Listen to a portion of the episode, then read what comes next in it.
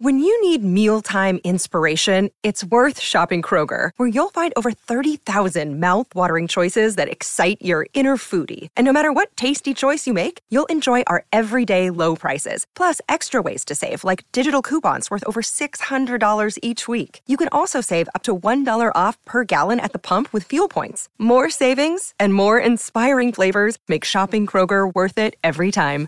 Kroger, fresh for everyone. Fuel restrictions apply. You're listening to Inside of You with Michael Rosenbaum. Uh, Ryan Tejas is here. Yes, I am. Ryan, this is our last know what that episode of the year. I don't know what that was either. this is our last episode of the year. We're taking a week off for the Jeez. holidays. Um, happy holidays to everyone out there. Happy new year. I certainly appreciate you for listening and supporting the show. Um, we keep doing this. I thought this would be over years ago, Ryan. I never thought we'd be continuing this. And what's great is I promise you even better, not even better, but I won't say better, but great guests in the new year. I mean, I couldn't believe I got some of these people.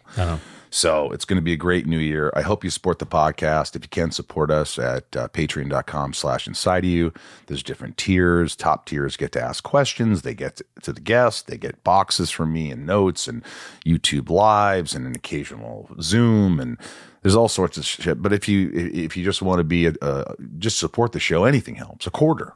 A quarter? I mean, anything helps the show. Less than the price of a cup of coffee. less than the prices of a cup of coffee, and you get entertainment if you like the show.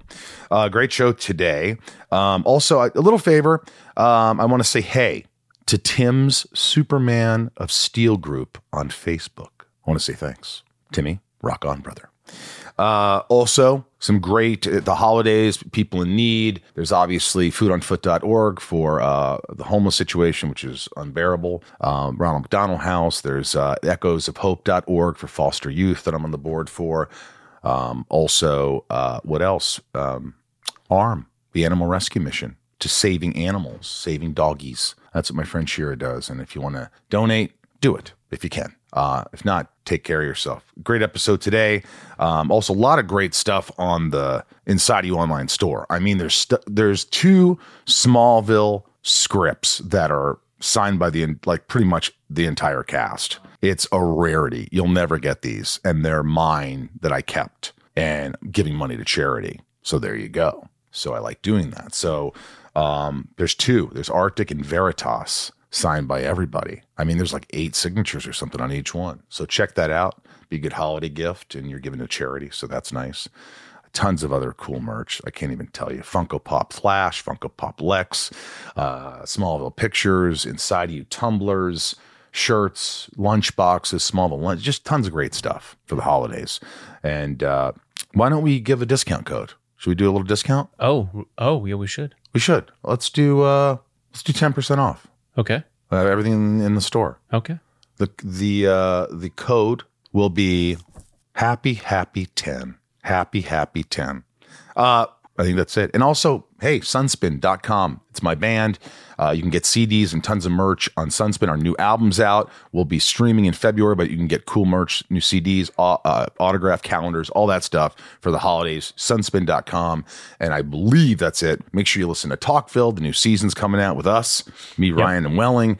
Uh, listen to that. Uh, we love all the support, and uh, it's it's fun. I'm, I'm having fun doing this, and I hope you guys continue to have fun with us.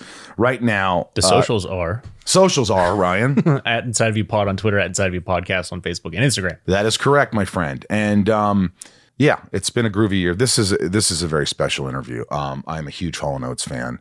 Uh, I have been listening to Hall & Oates since I was young. They have so many hits, and and John Oates wrote a lot of those hits, and he was wonderful. I was a little starstruck. I held it together. I think you're going to really love this. You're going to learn a lot about John Oates and how they got along and his new album. And he's such a talented guy and a really great guy. Uh, super talented and great. So let's, without further ado, let's get inside of John Oates.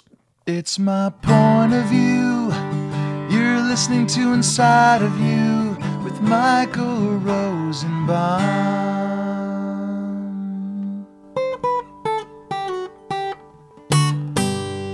Inside of You with Michael Rosenbaum was not recorded in front of a live studio audience. Dude, I got to tell you, you look damn good, dude. Well, thanks. I, I won't take my, my clothes off, but thanks anyway. You sure? No, I'm serious, yeah. man. My dad is 70. Yeah. You look way younger than my dad. like way. Yeah, I know. Everybody tells me that. Um, I, it, I, you know, hey, I owe it to some clean living and some good Italian genes on my mother's side. So, you know. What kind of clean living do you do?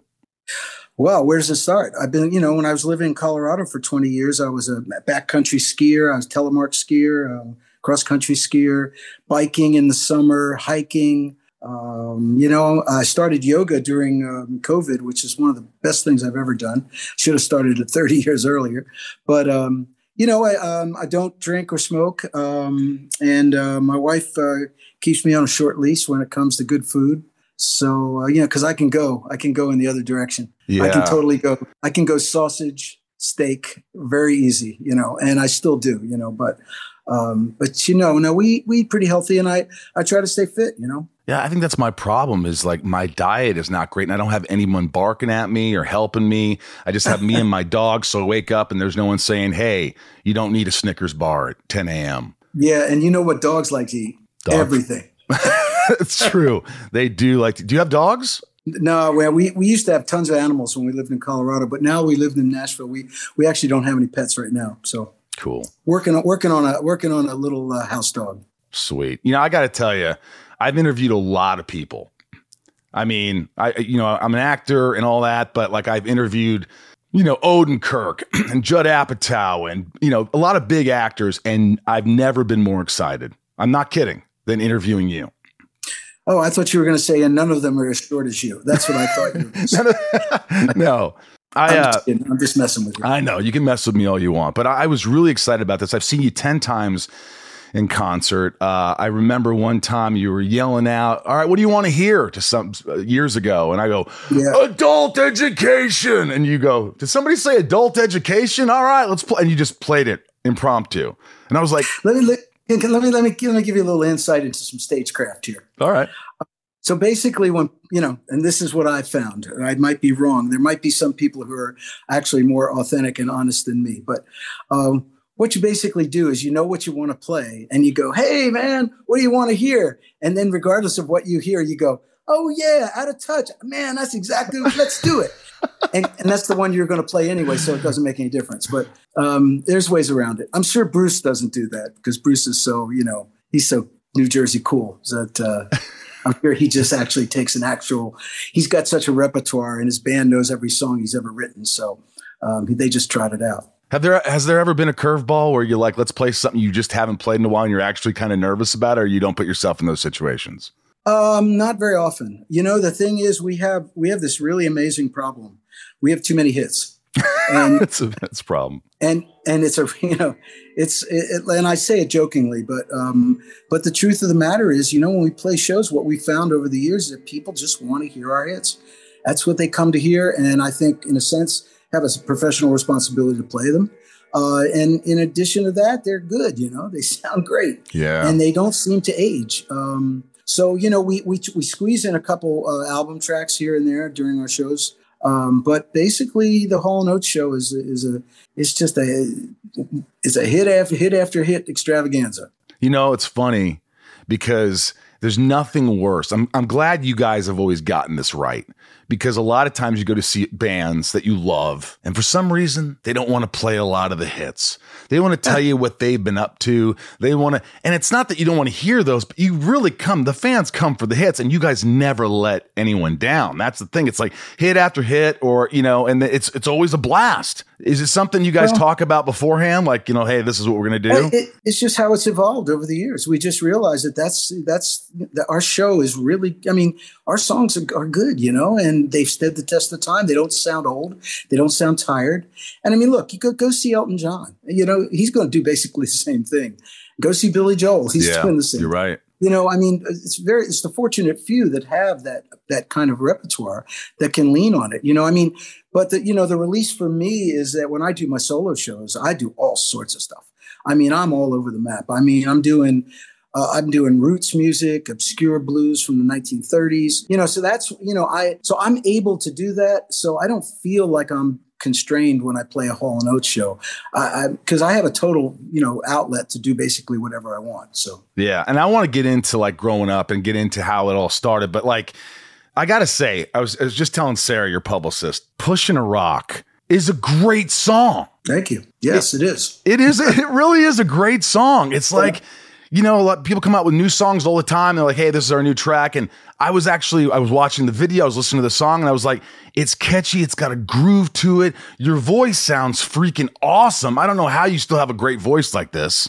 Yeah, well, um, you know, I, I I do a lot of uh, you know on my own when I'm doing my solo shows. Obviously, I'm I'm the lead singer. You know, obviously Daryl sings you know the way more the majority of stuff on the and Oates stuff.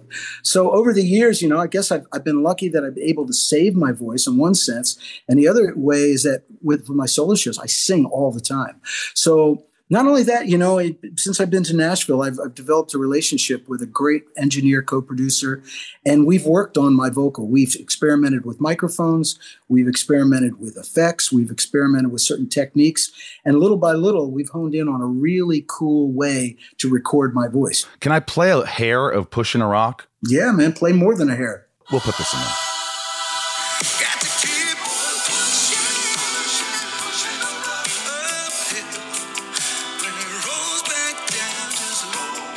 Come on. I mean, that's if you guys don't all download that right now, it is just you. It's just grew. I mean, it's a driving song. It's a at home chilling song. I love it. And thank you. Yeah, man, it's it's so good. And challenge. I'm channeling one of my heroes, Curtis Mayfield, on that stuff right there. You could totally hear that. You could totally hear that. And what I love is that this song has a lot of meaning to it. And yeah. you know, you know, you talk about mental health and you, you're open with that stuff. And this is a lot of what this podcast is. I mean, I have people come here and we don't just want to talk about fluff and like, you know, we want to get to know people, but you know, I deal with a lot of anxiety and depression. I had a dysfunctional family, and a lot of people just don't know how to express themselves or talk. I, I finally got my engineer Ryan here in the therapy, and he's doing it and people really respond to that my my fan base especially they love hearing about hardships they love hearing how you face adversity and you know how you like this song it's a rallying cry you say to everyone who strives to overcome life's struggles and challenges it's a universal theme an important message for our time riding on a cool groove there you go i mean i said i said that all by myself too. you did you came up did it take you a minute to, to, to be so articulate it, yeah, it took took me a couple weeks to come up with that, but I'm, I'm happy with it. Is this one? is this one of those songs where you could feel when you were singing it, like the lyrics? Is just it just it was. E- those songs tend oh, to be this, easier, huh? This song has a, a, a, crazy story. I mean, I first of all, I have never re. Okay, this song was written in 2014 originally. I was doing an album called Good Road to Follow. The theme of the album was a collaborative album where I was going to reach out to people I really liked and respected and wanted to work with them. So, I mean, I had Vince Gill, uh, Ryan Tedder from One Republic, uh, uh, Hot Chelle Rae, young uh, pop group, um, some country people. And so it was really just a, a, a, great way to step into other people's creative, you know, uh, worlds and see what they do and how they do it. So at the time, um, I reached out to uh, one of the first people I met in Nashville years ago was Nathan Paul Chapman, who uh, started really started Taylor Swift off from the time when she was a young teenager to uh, doing demos and up until her first, uh, you know, uh, three or four albums, which were huge, you know, and she became a megastar. Uh, Taylor had moved on around that time, and she was using different producers. And I called Nathan and I said, "Man, I'm doing this project, and I know you're not working so much with Taylor anymore. Uh, maybe we should try something." And he was like, "Man," he goes, "That would be amazing." He goes, "I could use like a creative, you know, kind of lift."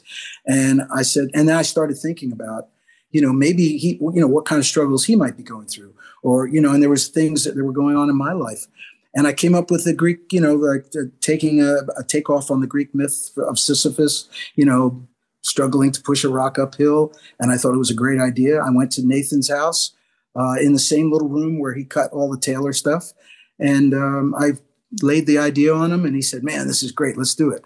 So we wrote the song, recorded it back on that album, but I was never really happy with it. I, I think I kind of let it was kind of my fault because I did the music and I it wasn't it it wasn't as good as the lyrics. Let's put it that way. Um, and so over the years, I played it live over the years, and every time I play it, I change it because I, I, just didn't feel comfortable with the original version, but I never locked into the right version. Then during COVID, I revisited the song yet again. And I looked at the lyrics. I said, man, this is just as important now, probably even more, more pertinent, more on point. And I said, man, I'm going to try to come up with some new music for this. And I used about 98% of the, the lyrics. They're identical to the original. Um, and then I rewrote the track. And then I called Nathan up and I said, Hey, man, I got a surprise for you. Uh, remember that song we wrote back in 214? Well, I said, I changed it. And I played it for him, and he said, "Man, this sounds great." He goes, "This is the way it always should have sounded." I said, "Okay." And I got the stamp. I got a stamp of approval. So I went in the studio and cut it this way. I mean, how rare is that? No, nobody does that. It's seldom that you go back to something you wrote seven years ago or how many years ago and go, you know what? That we just didn't get it right when we put it out the first time. Let's do it I, again. Yeah, yeah. You know, I have never done it, and, and I've always, I've always felt like personally, philosophically, I guess you'd say, is that um, a, a, a recording is a is a is a timestamp, has a timestamp. It's a it's a moment in time. You're capturing something. It's what you who you were at the time, what you, what you were doing, the players, the engineers, the studio, that thing, all, all those components that make up a, on a recording.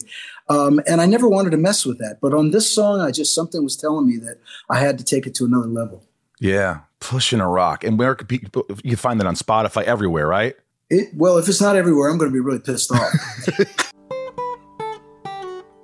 Inside of You is brought to you by Rocket Money. I love Rocket Money. You know why? Because everyone should have Rocket Money because it just helps you save money.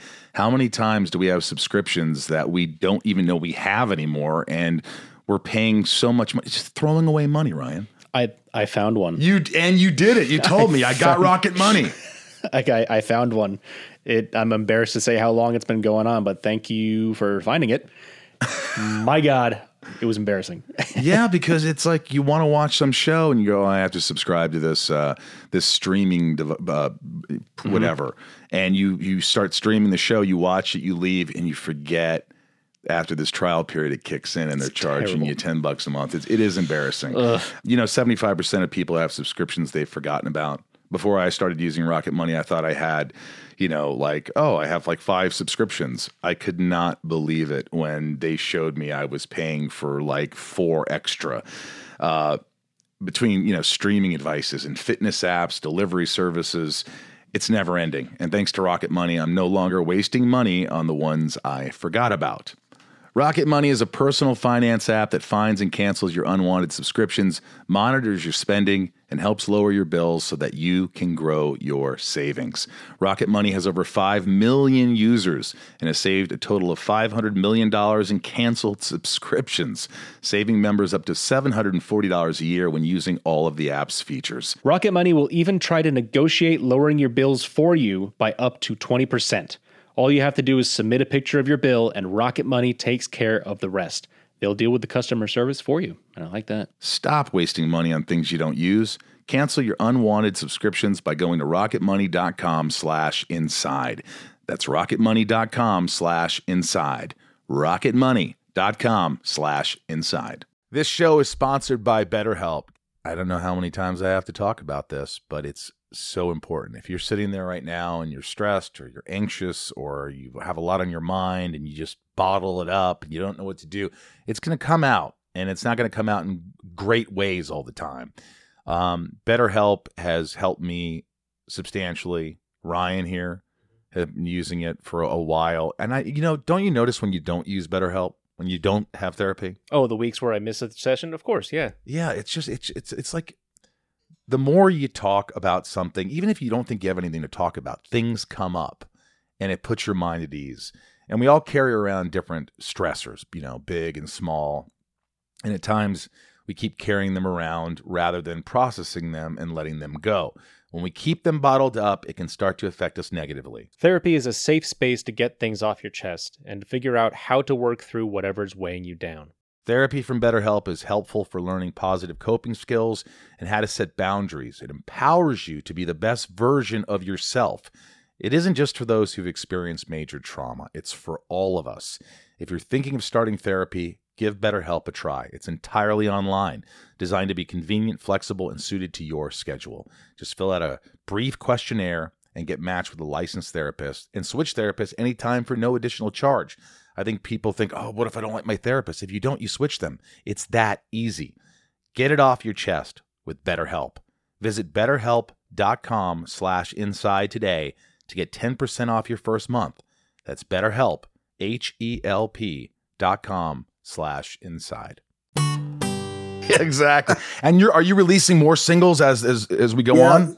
The whole idea is that during during COVID and, and from the actually the last year or so, I've been writing like a crazy person, and um, I have all these new songs. And I said, now I got to get them out, and I have never done a, a totally digital release. Um, this is the first recording I've ever done in my whole life, either with Daryl or by myself, where there's no physical product involved. Now, not to say that there might not be down the road, but um, so I reached out to the Orchard, and there's a company, a digital marketing company called Black Box, and I talked about, hey, let me uh, let me step into the modern world here and and just uh, do a digital release. And we came up with a came up with a concept that I thought that I had never heard about before, and they told me it's called Always On, which means you're always there, like you're in the digital realm on those digital DSPs. Your music is always there. There's always something out and you can release something every week or every hour or whatever you want to do.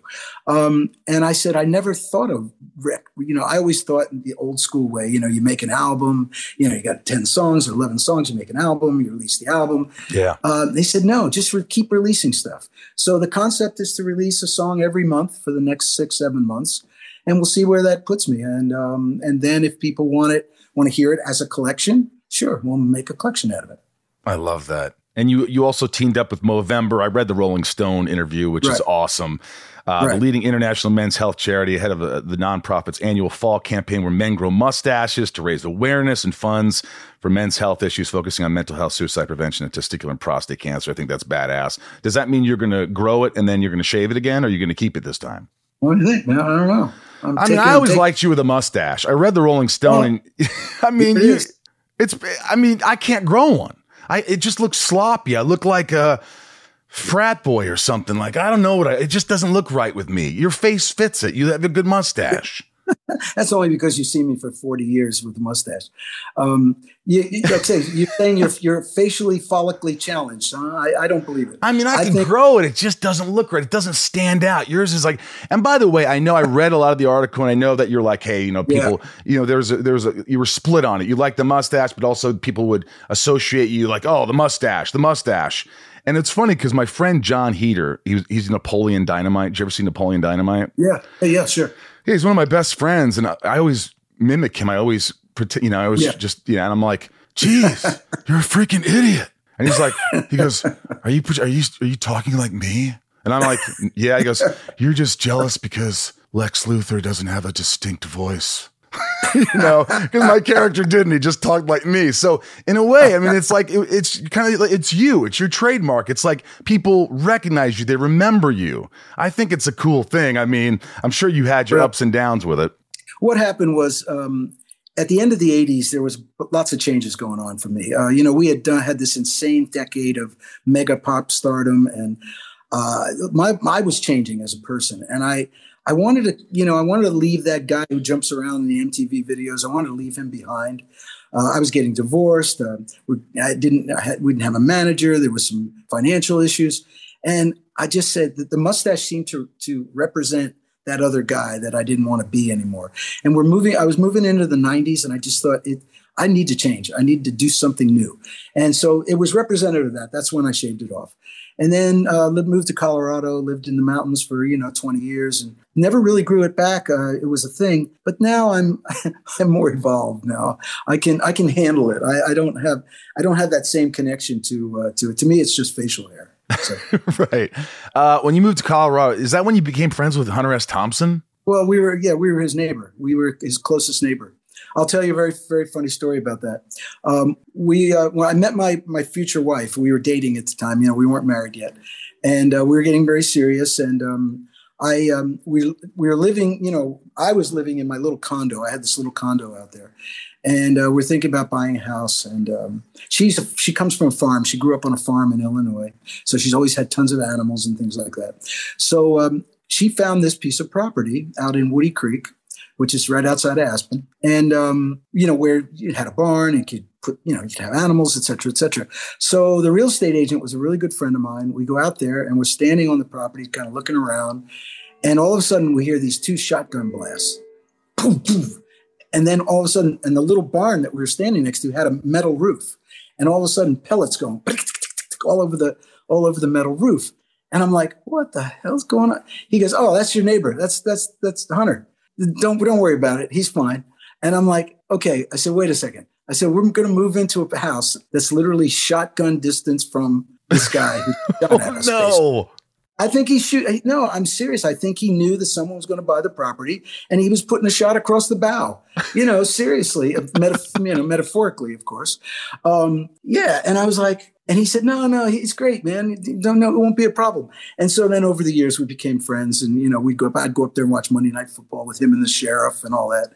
And uh, yeah, you know, he was. If he liked you, he was fantastic. You know, and um, he um, he liked being Hunter. You know, he liked he liked the slouch hat with the cigarette holder and the motorcycle and the big glass of you know gin or whatever he was drinking.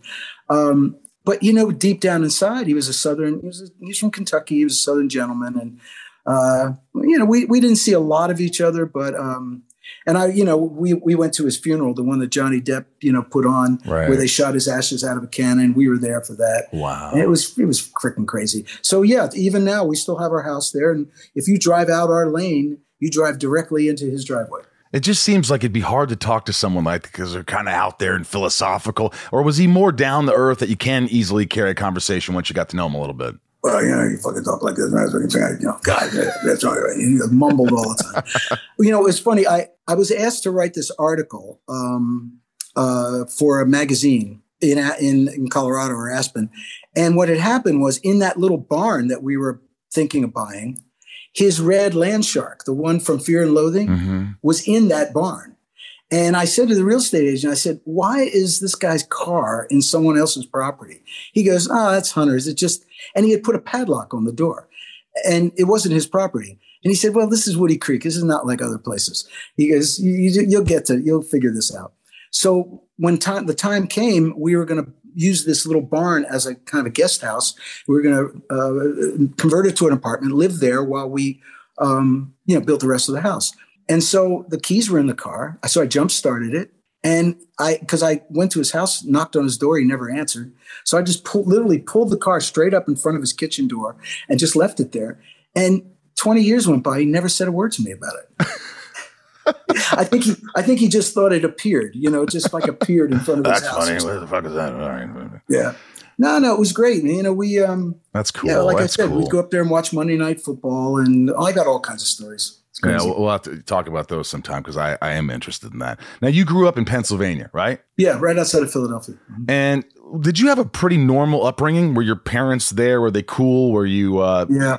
you did, you had a pretty, I did. I had a very, very solid upbringing. My parents were together their whole lives, and um, yeah, it was a, it was, it was a good upbringing. I, I have to say, and I think that's that's why it was even more traumatic at the end of the '80s when I went through this kind of change of life, and I had all these challenges with divorce and all that, and money. Um, it was even more traumatic for me because I had never experienced anything like that. I'd never experienced any kind of turmoil or upheaval. So it really hit me hard. And that's when I, you know, did some therapy and started to look at strategies on how I was going to go forward and, you know, and that led me to led me to really moving to Colorado.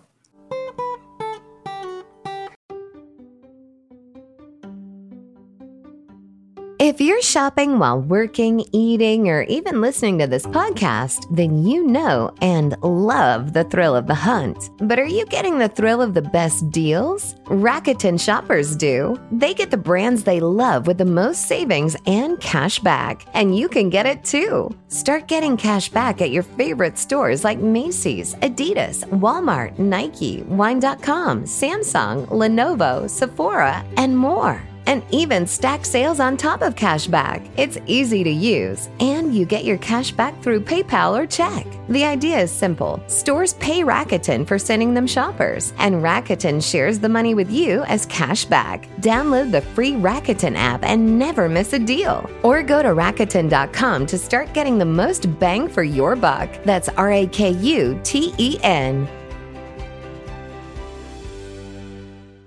Another day is here, and you're ready for it. What to wear? Check. Breakfast, lunch, and dinner? Check. Planning for what's next and how to save for it? That's where Bank of America can help. For your financial to-dos, Bank of America has experts ready to help get you closer to your goals. Get started at one of our local financial centers or 24-7 in our mobile banking app.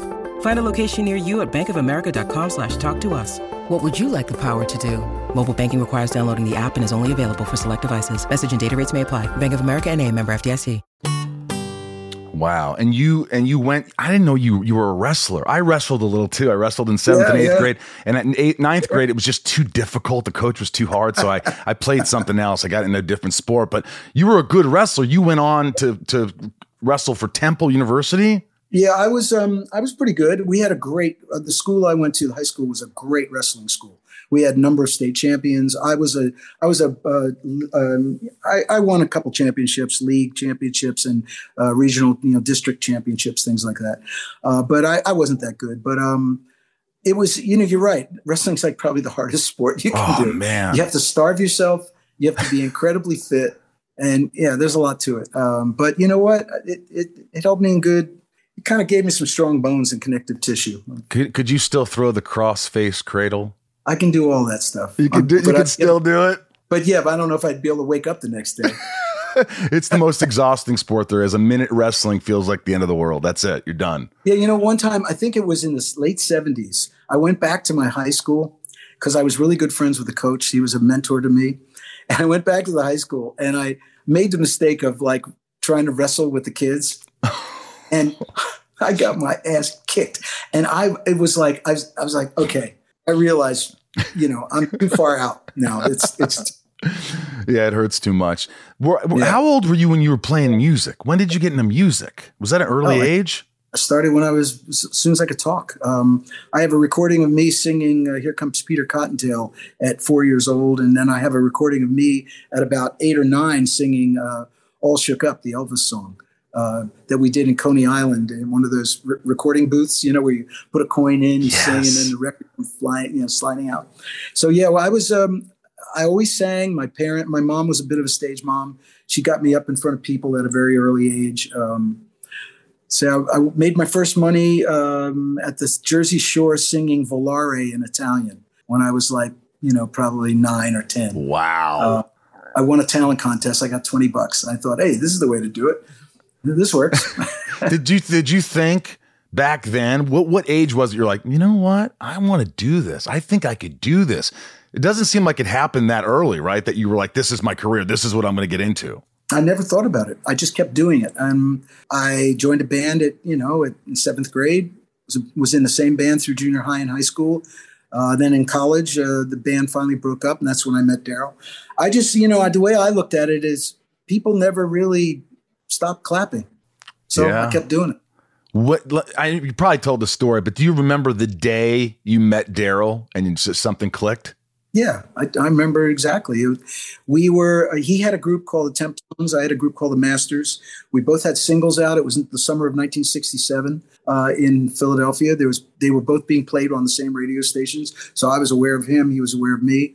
Um, we were invited independently to go to this record hop, which was what DJs, you know, a teenage dance basically. Uh, and while we were waiting backstage, there was a gang fight. And so broke out in the in the in the crowd, and so his band and my band, we went in a service elevator down to the street, and that's how we met. Um, and then we just we were both going to Temple University. Um, we kept seeing each other around. Uh, then he lost a guitar player. My band broke up. Two of the guys got drafted to Vietnam, and uh, I joined his group as a guitar player. That group broke up, and he and I started hanging out. Jeez, just by happenstance. If that elevator, you know, if that fight didn't break Yeah. out, you probably wouldn't have met that night. There'd be no Hall and Oates. Yeah, well, you know, a lot of things happened. I mean, if I wouldn't have picked Temple University to go to college, I mean, I had a bunch of other colleges I was looking at. Um, you know, it was just, hey, things, you never know how things are going to work out. Who was the more outgoing of the two of you when you met? Were you both kind of outgoing, ladies' man, like kind of like just having fun? Everything was simple then? Everything was simple then, that's for sure. Uh, not the same as it is now, that's for sure. Uh, no, you know, we were hippies. You know, we just kind of tripped around and did things. And Philadelphia had this little hippie community downtown, and we were part of that. And so, you know, we I was playing in a blues band. Daryl was doing some studio work, and then eventually he played in a bar band. Uh, and none of the things that we did independently seemed to click. And then oh, the crazy part is is that after I graduated from college in the spring of 1970 I wanted to go to Europe. So I had a motorcycle and I had a few other things. I sold, I got, I think I had 400 bucks and I had a backpack and a guitar. And I went to Europe and, and I hitchhiked around Europe for four months. And during that time, I sublet my apartment to Daryl's sister and her boyfriend. And so when I got back in uh, October, um, after being gone for four months, I went to my apartment and there was a padlock on the door uh, because they didn't pay the rent, Oh, and shit. I had nowhere to go. So Daryl was living, a, you know, not very close, a few blocks away. So I just put my backpack and guitar back on, walked down the street, knocked on his door, and said, "Hey, man, your sister kind of screwed me up here. I, got- I got nowhere to live." And he said, "He said, oh, don't worry about it. Why don't you just go upstairs and sleep on the couch up there?" And so I went up to the top floor where, by the way, where his electric piano was, and then um, I slept on the fold-out couch. And he'd come up, he'd start playing piano, I'd pull out my guitar, and we start. Next thing you know, we were writing songs, and there you go. It was that easy. It was that just messing around. And all of a Well, sudden, we had known we had known each other for three years prior to that, but we hadn't really worked together. and what did you know you had something special, or was it just two guys having a good time? No, no. In fact, we we made a first recording at, at the Temple University radio studio because we could get in for free, and we did this tape of a song that we wrote. It was so bad, it was horrible. What was And it? What was it called? Oh, it was horrible. It was some stupid hip, hippie dipshit song, and and um and we both looked at each other and went, Let, "Let's just hang out. This this is never going to work." Wow. because his his voice was very high and pristine. My voice was kind of you know low and rough, and it just it sounded horrible. And little by little, you know, I guess I guess I don't know what you know. He he he went this way and I went this way, and we kind of figured out a way of singing together. And what was the first song that you go, holy shit, you know, this is better than that recording we did at Temple University. This is something Well, cool. we had we had you know the first album we did was just a collection of stuff that songs that I had, songs that he had. It wasn't really conceived like a record, but we we got a contract, so we made the record for Atlantic Records, and it was really the second album, the Abandoned Luncheonette album, where it really came together. Um, and that's what She's Gone was on. She's Gone was on that song, that album, and that that song was you know I call that the perfect storm. That's uh, the perfect creative storm. It, everything about that was right. Was the right producer in the right studio with the right song that we had written with the right players. Everything about it was just perfect. And um, you know, it's just one of those things. Produced by Arif Mardin, one of the world's great producers, one of you know one of the greatest producers of all time. Uh, that's Bernard Purdie playing drums, one of the you know probably one of the greatest R&B drummers of all time. Um, you know, it's just like I said, it was the perfect storm. It was the right people, the right circumstance, and we had written the right song. And at first, it was just your guitars and singing the song. That's it. Well, when we when we wrote it, it was um, I, I was playing acoustic guitar and Daryl was playing electric piano, and uh, that's how we wrote it. We wrote it in about an hour and a half. you wrote that um, song in an hour and a half. Oh yeah, if if that, if that. I had I had gotten st- stood up on a date uh, for New Year's Eve, and um, so while I was sitting in the apartment by myself, I just picked up the guitar and I thought, well, she's not coming. She's ne- never coming. She and I said, oh, she's gone, and I started doing this like folky, like Cat Stevens kind of thing. Um, and it was like she's gone, uh huh, uh huh. And um, I, I was kind of messing around with that for a while. And then the next day, uh, Daryl came back to the house to the apartment because we were sharing an apartment, and uh, I played it for him. And he sat down at the piano and he said, "Oh, that's cool." And he started going, boom, dun, dun, dun, which is the piano riff that you hear at the beginning of the song. And we just wrote it, and we just looked around the apartment. And I remember, like you know, in the course of writing, just walking into the bathroom, and then it was toothbrush, all you know, Hanging on the stand or whatever. yeah, it's all you know, frayed, and you know, I probably I probably was using the same toothbrush for four years or something. But um, uh, and it was just that, you know, just taking these, you know, snapshots of life, um, of lo- loss and loneliness, and just putting it together the right way, you know. And so you go back and forth like you did on, on numerous songs where you'd come up with a little line and you go, how about this? And you just go back and forth with like different lines. Yeah, lines. yeah, yeah, exactly. Um, and I, I, you know, I can't remember, you know, who who came up with it, but it, does, it really doesn't matter at this point. But that that line, everybody's high on consolation. That's like, I mean, you think about that line. That that's a really good line, Yeah. you know. And that was that was the kickoff. Once once that line, that that's the beginning of the song. Was like, okay, we now we know what this is about. Let's go. And you know, we just wrote it. You know what else could have worked? Because I always used to mess up the lines when I'd sing it. Everybody's high on constellation. Oh, I know. And that's what everybody thought it was. Of course, Of course, like astrology.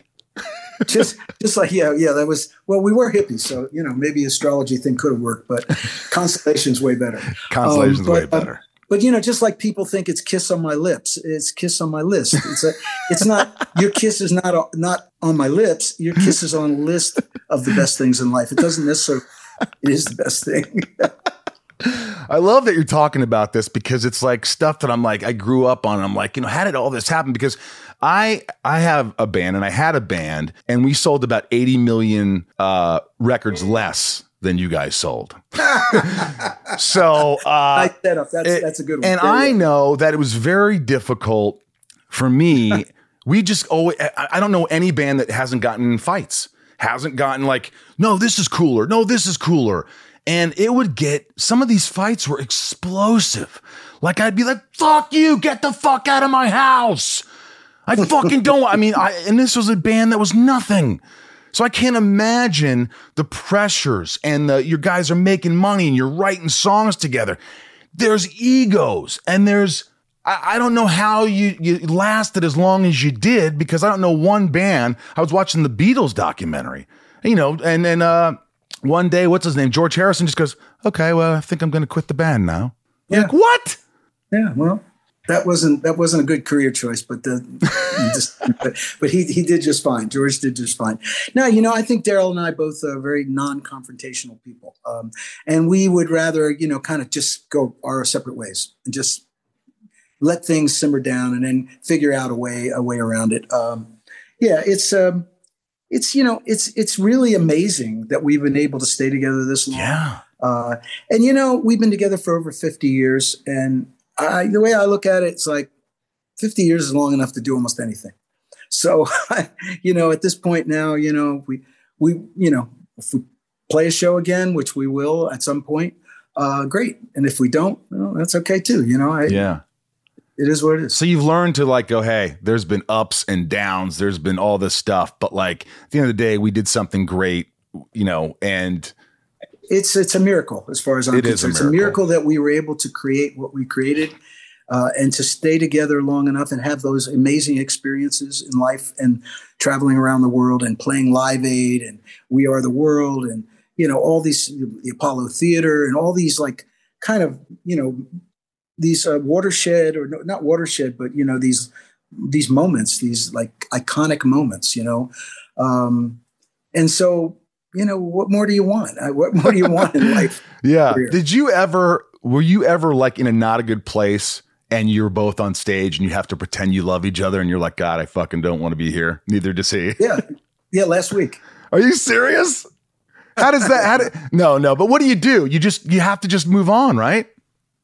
yeah you just you know what it's called being a pro you know look there's plenty of there's plenty of groups out there that don't like each other necessarily. Oh, Tons of yeah. All of them. okay and you know what? So whether it's you know it may be greed it may be professional pride it may be um you know it may be because you owe the you owe the next car payment and you can't figure out how to do it. Who knows what the motivation Yeah. is? It doesn't matter. Um you know i think there's a there's a lot to be said for being a pro. You know you, you, you you can just get past the other crap and just do it Yeah. You know, I I talked about I deal with anxiety and stuff like, and I have some. I, I won't mention his name, but I have a, a friend who he ex, has. He's a huge musician. Musician. He's played he, the, one of the biggest bands in the world. You know him. You probably worked with him. I won't say his name. I love him to death, but. I say, I mean, how do you do it? You're in, in a stadium with 50,000 people and aren't your nerves going wild? Don't you have anxiety? He goes, I take like a quarter of a Xanax before every show. For his, that's what he does. Have you, You know, done something like that? Did you ever drink before you played? Did you ever get? Yeah, I well, I, I have never been a big drinker. I don't drink at all now. Um, but even when I was drinking, I I realized very quickly, and actually, it was mostly what I discovered when I was doing my solo shows. If I had a drink, I was sloppier. I wasn't as accurate, especially with playing. My vocals were okay, but my my my ability to play the guitar was not as good. So little by little, I realized that you know it's just I'm better when I'm sober. It's as simple as that. Do you get anxiety? Have you dealt with anxiety in your life? Oh yeah, well, but but anxiety from outside sources. Most of my anxiety, I finally realized that you know, and, and now that I can look back on my life and you know, with a with a you know a little more, more perspective, most of my problems, in fact, all of my problems and anxiety, had to do with me being trusting and having people who I thought I could trust not not be truthful and not be um, honest. That that has been the source of all my issues. Um, I try to be a nice person. I try to uh, you know I try to treat people fairly. I try and I try to be as honest as I can. You know, in a in a really dishonest business. Yeah. Um, you know, if you know anything, obviously you're in the Yeah. entertainment business. You know, it's a shit show. yeah. So, um, but that's where my my issues are. My issues are trusting people and having them stab you in the back, and having them not not not be who you were hoping they would be, or at least giving you the um, you know the courtesy of uh, of being straightforward. That that's that's a big issue for me. What's up, everyone? It's Reality Steve, your number one source for all things Bachelor Nation and reality TV. Every day, I'm giving you the behind the scenes juice and your info on all your Bachelor Nation stories, and also interviewing some of your favorite reality stars. My name has been synonymous with spoilers, but I'm so much more than that. Give me a listen. The Reality Steve Podcast, part of the Bleav Network. Just search B L E A V on YouTube or wherever you listen. Yeah, I understand that. It's it's it's the worst business to be in when you're looking for that because I come from humble or- origin where you know I grew up in a small town and uh, you know I come out here and you just want to you want to believe everybody. You want to think that Yeah. everybody has your best interest. Well, they they all never have your best interest. It's what's for me. What how do Yeah. I benefit from this person? And Yeah. you know, in your lifetime, if you meet a handful of people that you could really trust and you know and know it's unconditional, the love and the you know reciprocation, you win. But you have to weed out. A lot of times, you have to go through those things, as you know more than I do. What was the was the hardest time in your life? Really, the end of the '80s, sort of like find reinventing yourself, going through a divorce. What was Yeah. it that? How empty or how low did you actually get? Because I know you talk about mental health, but what were how de- desperate did you become? Well, I, I talk about it in my, in my book. You know, I, I wrote, an, I have an autobiography Yep. called uh, Change of Seasons, and I, you know, I talk about it in the book. I describe it. Yeah, there was an issue. There was an issue with some um, money and things like that, um, and it was kind of a. I had, you know, and I'll I'll just say it again. I I had been called down to a meeting on Wall Street with uh, with some money managers who, uh, here again, I had been trusting for years, and I found out that um, I didn't have what I thought I had and it was kind of a wake up call. And I remember, um, you know, kind of being shocked. And it was a, it was kind of an after hours meeting in this big Wall Street, you know, high rise. And and I remember the the, the head of the firm, you know, this uh, much older guy, you know, he walked me out to the elevator, and he could tell I was, you know, pretty shaken up. And he said, "Look," he said, "I know this is, you know, you probably think this is." You know, the worst thing that's ever happened to you. He goes, but I'm going to tell you, I think it's going to be the best thing that ever happened to you. And with that, the door, the elevator door opened. I got in the elevator and went downstairs. So I got in a cab and I head up to my apartment in the village. And at the time, um, I was separated from my wife. We were about to get divorced, and so I gave her all the furniture. Uh, there was nothing in the apartment except a TV and a bed. It was very depressing. But pr- before I got there, I was in the cab, and as I was riding up uptown toward my apartment, I started getting pains in my chest, and I thought my and I had never had it, experienced anything like that. You got to remember, I was in my 30s, Yeah, and I I went, oh my god, I'm going to have a heart attack. I'm going to die in the back of this cab. And I said, this is fucked up. I said, die by myself in the back of a cab at night in New York City. And I, and I got pissed off and I said, I'm never going to let this happen to me. And I, but I had pains in my chest. Look, uh, spoiler alert, uh, it, it, didn't happen. Just so you know, I, mean, I want, to let you know. Um, but anyway, so I, but I, I went up to the apartment, and there it was, this like really depressing, dark apartment with no furniture, and I'm standing there going, "This is fucked up." I said, "I'm I'm out. I'm I'm doing. I don't know what I'm going to do, but it's not going to be this." And that's when the whole thing started. That's when I started therapy. That's when I made the decision to leave New York. I sold everything I owned, which was considerable. I had a lot of, as they say, I, I might not have had a lot of cash in the bank, but I had a lot of shit. Right. You know, I had apartments and a house in Connecticut. I had an airplane. I had car, vintage car collection. I sold everything, literally wholesaled everything. Um, and I just moved to Colorado and started over again. That's where I met my future wife. I had a house, I built a house, had a kid, you know, blah, blah, blah. You know, it's amazing. You think about that stuff and you look back, it's like there's nothing more important than your health. I mean, they always say health yeah. is wealth. I mean, in yeah. the end, it's like money and all these other things, they don't they don't matter. They really don't matter as, as, as they make life easier, of course, and they make, you know, but if you're not happy with money, you're not going to be happy, you know, or if you're not happy without money, you're not going to be happy with money, right? if you're if you're not happy with money, not going to be. happy. You knew what I was fucking talking about. Uh. Jesus Christ. Um, but everything got everything got better. one of the best things I've heard in a long time. Yeah, so well, you know, if you hang around me long enough, I put my foot in my mouth quite frequently. Yeah, good. Um, I love it. Do you? What's it. more important to you, uh, the Rock and Roll Hall of Fame or Rock and Roll Songwriters Hall of Fame? Songwriters Hall of Fame, no doubt about it. Um, because I mean, look, don't get me wrong. Being in Rock and Roll Hall of Fame is a great career move. It's it's fantastic for your career. Right. Um, but if we wouldn't have written the songs we wrote, we wouldn't be in the Rock and Roll Hall of Fame. Right. So to be and and really, I I like to you know I have a I'm I'm a history buff. I I love the history of American pop music, you know, dating back to the early days of radio and the record player, you know, and and I, you know, I'm a little bit of a self-styled, you know, music historian when it comes to that.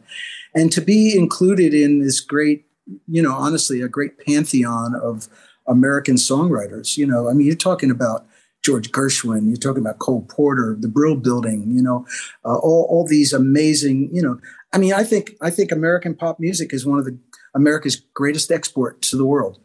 It, there's no negative to it. Everything about it is positive. Um, it's one of the few things I think that we can ex- honestly stand behind and say that we've never had a problem with American pop music yeah. influencing people around the world. Yeah. Um, and uh, so, you know, to be a part of that that exclusive club is pretty heavy duty. You ever fuck up on stage? I mean, royally, like you just butchered a song in front of fifty thousand people. No, but I pissed my pants once, and I had black pants, so it didn't matter. So I got through the. You set. did. You pissed yeah, your pants.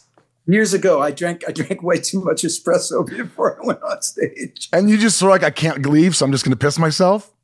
Well, I, I wasn't about to stop the show.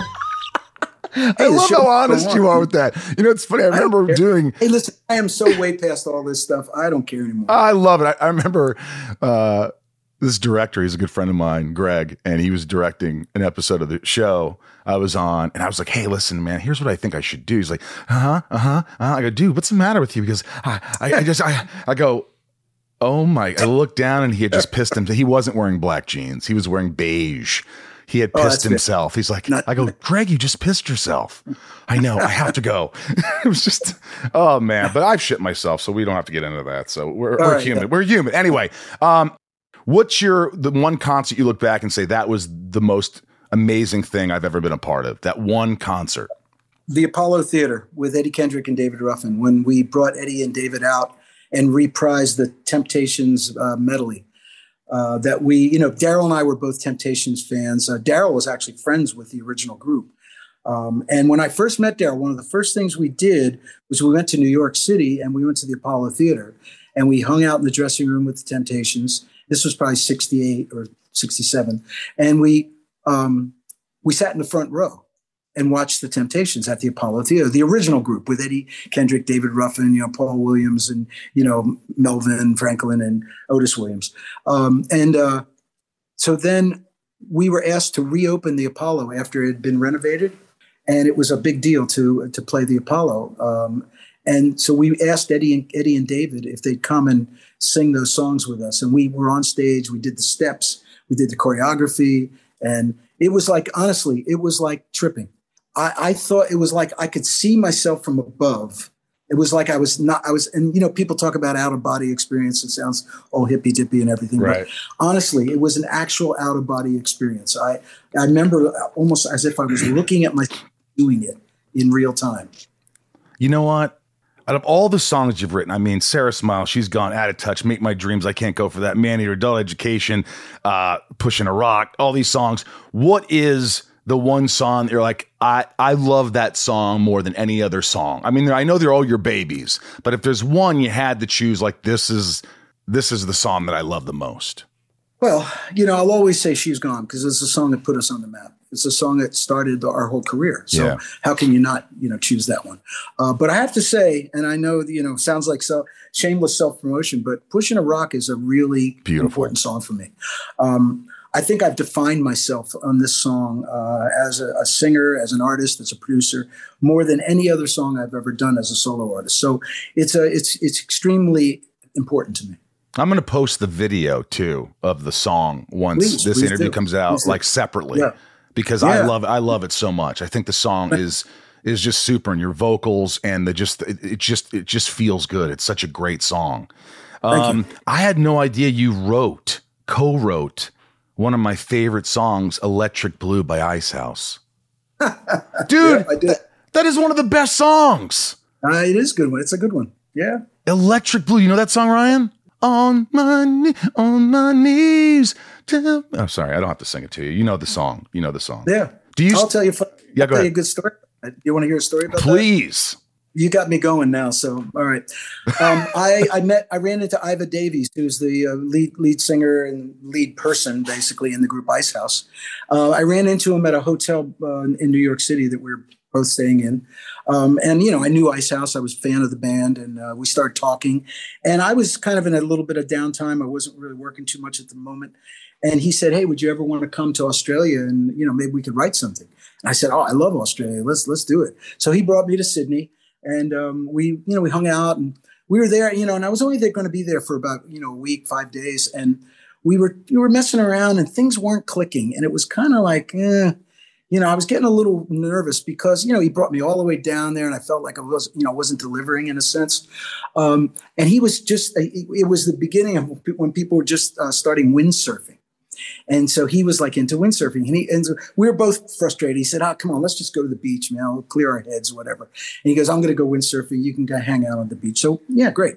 So we go to the beach, and I don't know if you recall, but back in those days, and all the beaches were topless in in, in Australia. Mm. Um, and so I was sitting on the beach. He was out there windsurfing, and I was, and so I'm sitting there, and this gal comes walking up toward me, and she's topless, but she had these incredibly blue eyes. I was trying my best just to look at her eyes, at her face, to keep my eyes focused on her, her, her face, and it just popped into my head.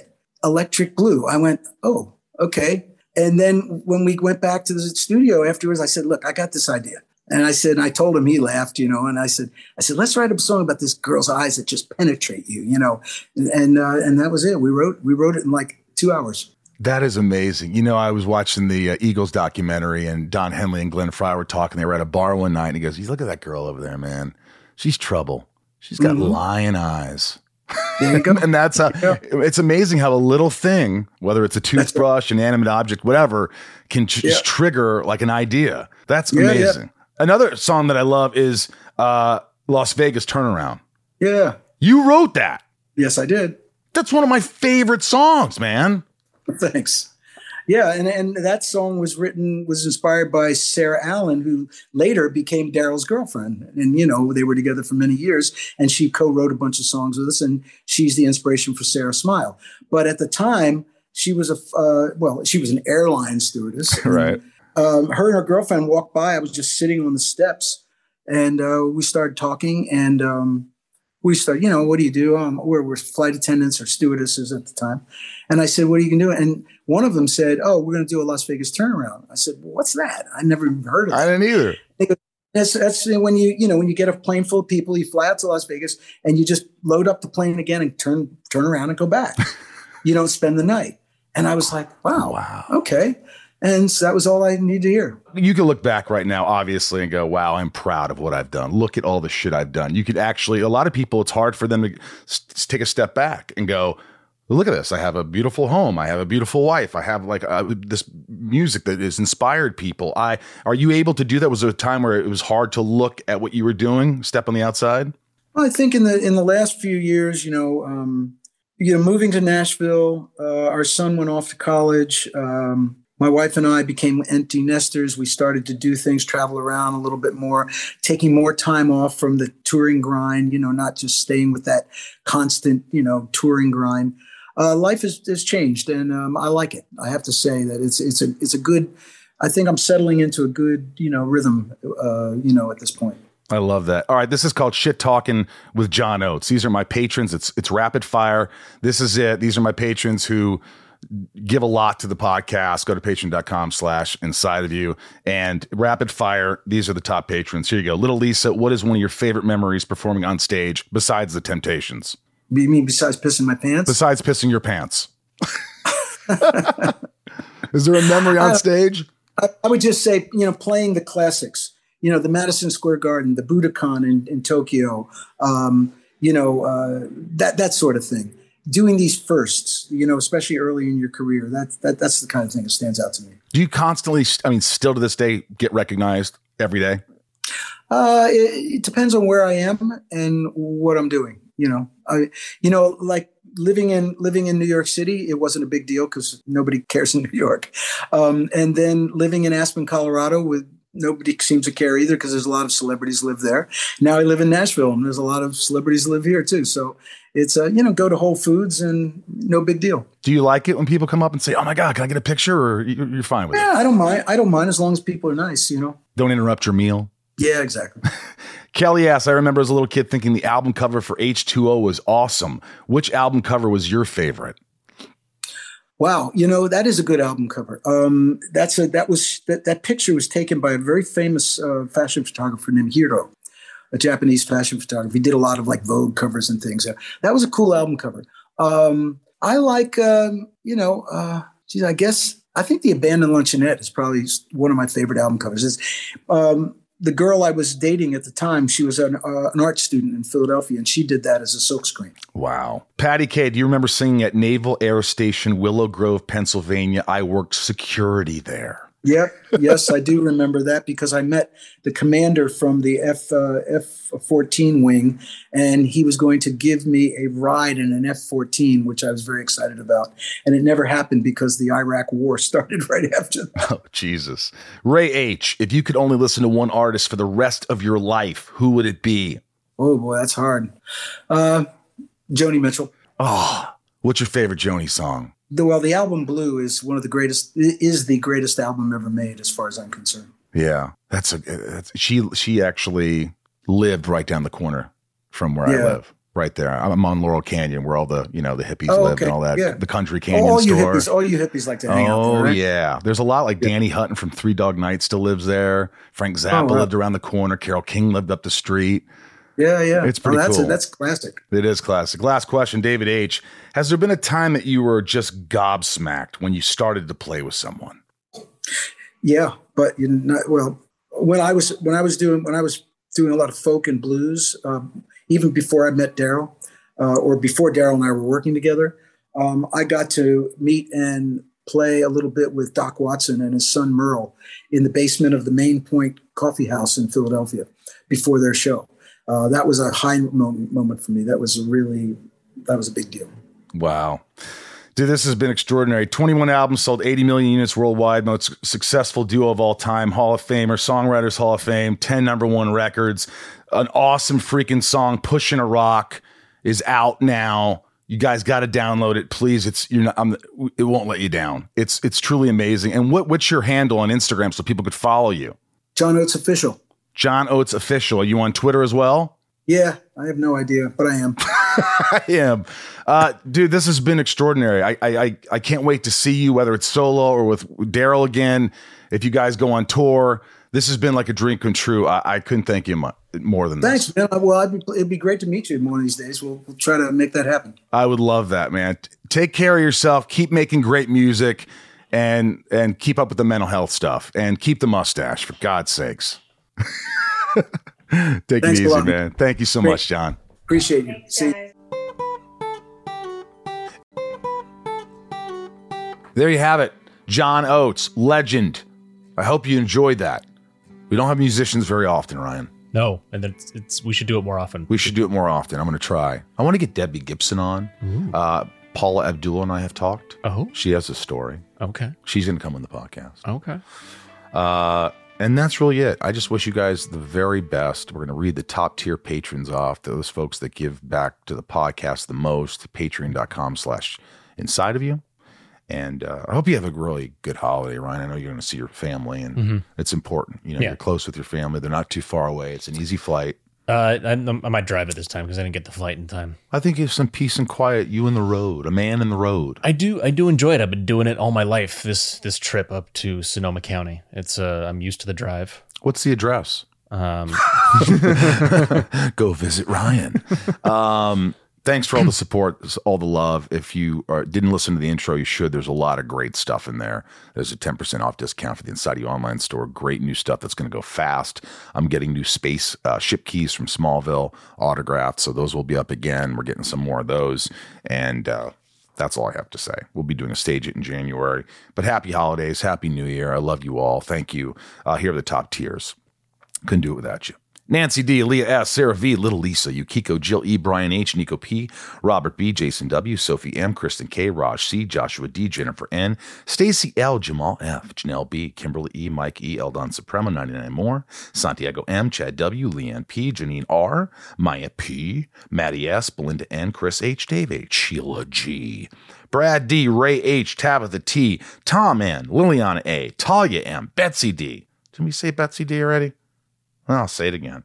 Chad B, I love her. Chad B, Dan N, Big Stevie W, Angel M, Rhiannon C, Corey K, Dev Nixon, Michelle A, Jeremy C, John B, Brandy D, Camille S, Joey M, Eugene and Leah, Nikki G, Corey, Patricia, Heather L, Megan T, Mel S, Orlando C, Caroline R, Christine S, Sarah S, Eric H, Shane R, Emma R, Andrew M, Zatoichi 77, Andreas N, Oracle, Karina N, Amanda R, Jen B, Kevin E, Stephanie K, Lena 82, Jarell, Billy S, Jam and J, ADHG rocks, Todd. It sure does.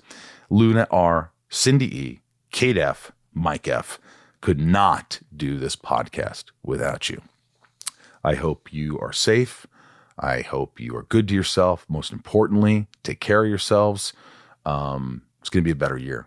Every year, it's just going to, you got to look for the light, man. The light at the end of the tunnel, Ryan. Yeah, yeah, the good one. The good light. Don't go into the dark light. Uh, all right. From uh, Michael Rosenbaum here in the Hollywood Hills of California. Oh, you're Michael Rosenbaum. I am Ryan Taylor. You're Ryan Taylor. That's right. That's and right. we love you. A little wave to the camera. What a year. What a year, guys. Um, lots of great stuff coming up. So I hope you stick with me. And uh, hopefully I'll do this for another year at least. Hey, the power's in your hands. Power's in your hands. You could end it whenever you want to. yeah. Well, I couldn't. A lot of people would be unhappy, I think. Would you guys be unhappy? Probably. Then don't. I'll try not to. You won't have to. I just have to, you know, make a living. Yeah. You guys got to get paid. Yeah. Anyway, all right. Love you guys. I'll see you. Welcome to Talkville, the ultimate Smallville rewatch podcast. Guest star Sarah Carter as Alicia Baker. Although I didn't really work with her a lot. But Tom did, and they had some real big smoochy scenes. Yeah. Can we talk about that? Could there be any more sex? What was a three page makeout scene that just kept going? Good Lord. We get it. They have chemistry. Jump in now or catch up on any of the past seasons of Talkville on YouTube or wherever you listen.